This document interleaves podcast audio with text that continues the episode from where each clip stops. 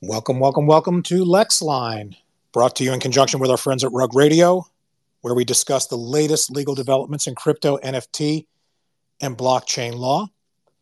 Nothing we talk about is ever considered legal or financial advice. If you have a specific legal question, consult a lawyer, do it privately. Don't do it on a recorded Twitter space because if we have a conversation on this space, it is recorded. And if you come up to talk, you're going to get to hear yourself back on our various platforms, including Spotify and Apple Podcasts. So, lots going on in the crypto space today, no question about it.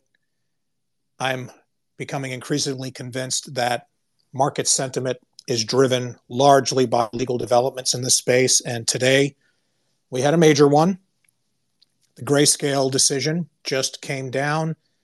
We can see the market is moving in response to it some really, really hot takes coming in on that front. To quote the decision, and for those who don't know the backstory, obviously Grayscale was trying to apply for an ETF future, and SEC denied their request. Seemed to give conflicting reasons why. They took it up on appeal to the DC Circuit. The DC Circuit's order concludes, quote, to avoid arbitrariness and capricious Administrative adjudication must be consistent and predictable, following the basic principle that similar cases should be treated similarly.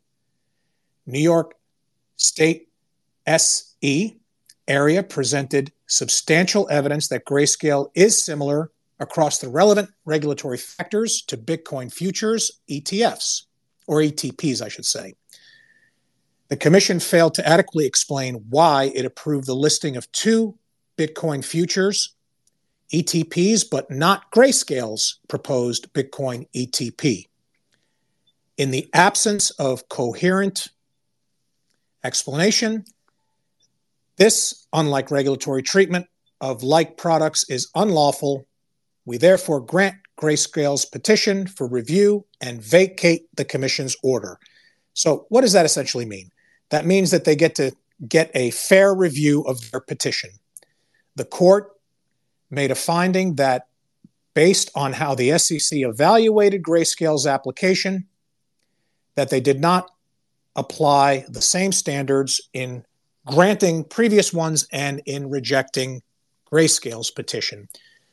The opening remarks of the opinion it is a fundamental principle of administrative law that agencies must treat like cases alike the Securities and Exchange Commission recently approved the trading of two Bitcoin futures funds on national exchanges, but denied approval of Grayscale's Bitcoin futures fund on national exchanges. Petitioning for review of the Commission's denial order, Grayscale maintains its proposed Bitcoin exchange traded product is materially similar to the Bitcoin futures exchange traded products and should have been approved to trade on the New York Stock Exchange Arca. We agree the denial of Grayscale's proposal was arbitrary and capricious because the Commission failed to explain its different treatment of similar products. We therefore grant Grayscale's petition and vacate the order. So that is one of the major events. Of course, we also had the SEC score a win, quote unquote, a win with respect to its first ever NFT regulatory action. The SEC Uh, stated in an order that from October to December of 2021, Impact Theory offered and sold three tiers of NFTs known as Founders Keys. They were labeled as Legendary, Heroic, and Relentless. And as part of this offering, they made representations allegedly to investors that suggested that investing in this NFT was tantamount to getting in early on, quote, the next Disney. The SEC instituted action against this NFT project and was able to extract a settlement. The premise of this is that the representations that were publicly made skirted the lines of the Howey test, which, as we know, an investment contract under the Howey test requires the investment of money invested into a common enterprise where there's an expectation of profits and that profits would be derived from the efforts of the promoter or a third party. The settlement in this case is noteworthy. Although they did not admit any direct fault, it does make a finding that this particular offering was determined by the SEC to be an unregistered security offering.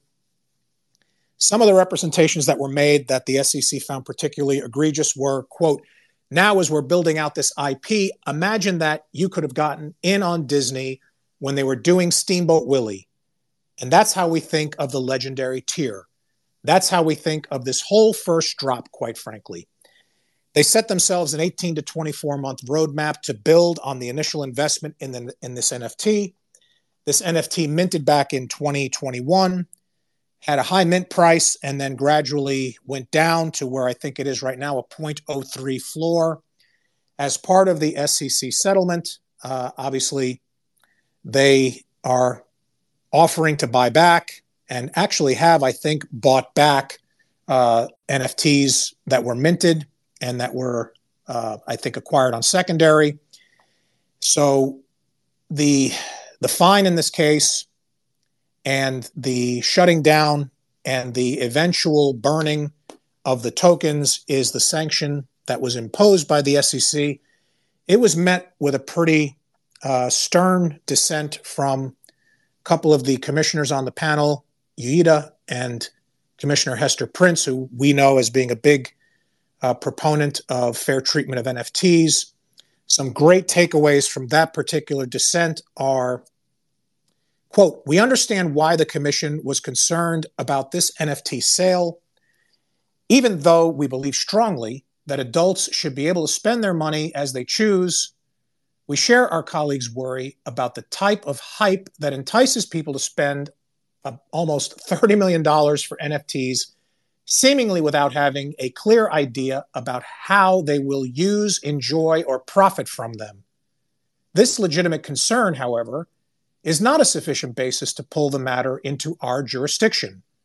The handful of company and purchaser statements cited by the order are not the kinds of promises that form an investment contract. We do not routinely bring enforcement actions against people that sell watches, paintings, or collectibles, along with vague promises to build the brand and thus increase the resale value of those tangible items. The SEC dissenters on the commission also went on to note even if NFT sales here fit squarely within Howey, is the set of facts one that warrants an enforcement action? The typical cure for a registration violation is a rescission offer, which the company already made in the form of a repurchase program. The company offered to repurchase the NFTs from primary and secondary market purchasers in December of 2021 and August of 2022. But apparently, that wasn't good enough for the majority of the SEC Commission, who decided that what needed to be done here was imposition of a 7.7, uh, I should say, imposition of a fine. I'll have to track back on the exact number on that fine, but imposition of a fine and shutting down of the project. So this is the first of its kind decision that's come out of the SEC targeting an NFT project. It is not a universally binding precedent because it is a settlement. It wasn't challenged. And I would suspect part of the reason it wasn't challenged was because maybe the facts were not on this project's side, given the representations that they had made, the exuberance with respect to their expectation of what this project would do and what they would build on. But it does beg the question um, maybe they weren't done building. Maybe their roadmap was just getting underway. And maybe this all was premature and not a rug or a fraud in any way. And I think it even goes to the extent of suggesting there was no fraudulent activity associated with this case other than very exuberant representations which the SEC found qualified as securities. So those are two of the major events going on. Another one that's noteworthy that's kind of flown under the radar in all the noise with Grayscale and this NFT is that SBF has filed through his legal team a notice of appeal challenging his revocation of bond and his detention pending his upcoming trial in October. From what I understand from the reporting, the appeal is premised on a First Amendment violation. The New York Times is joining in in this argument, defending their position that they were definitely within their rights to publish the diary entries from the co defendant in this case, who pled guilty and who is cooperating with the government, and that Bankman Fried's leaking of this diary information was essentially protected speech. And I think what the defense is arguing here is that it was not intended to intimidate a witness, but was instead an expression of free speech. And this will go up to the Second Circuit. My prediction I think they will probably affirm the judge's decision, given the totality of the conduct, the cumulative effect of all the things that SBF was alleged to have been doing while on pretrial release. I think the court will probably side that the district judge had wide discretion here to revoke the bond and remand SBF into custody. And I don't know, although it's a novel issue, I don't know that the First Amendment argument is going to carry water in this case. So that's kind of the thousand foot view of what's going on today in NFT land. Anybody would like to join the conversation, of course, you're always welcome. Uh, if you want to join, of course, you're welcome to ask to speak, and I'll be happy to bring you up to talk about what's happening. Otherwise, we'll wrap it up for today. This will be available to replay, and I'm sure there'll be more forthcoming. I will see you all again on Friday for another update from LexLine on what's going on in crypto, NFT, and blockchain law. Thank you, as always, to everyone who joins the conversation, and I hope you have a wonderful day.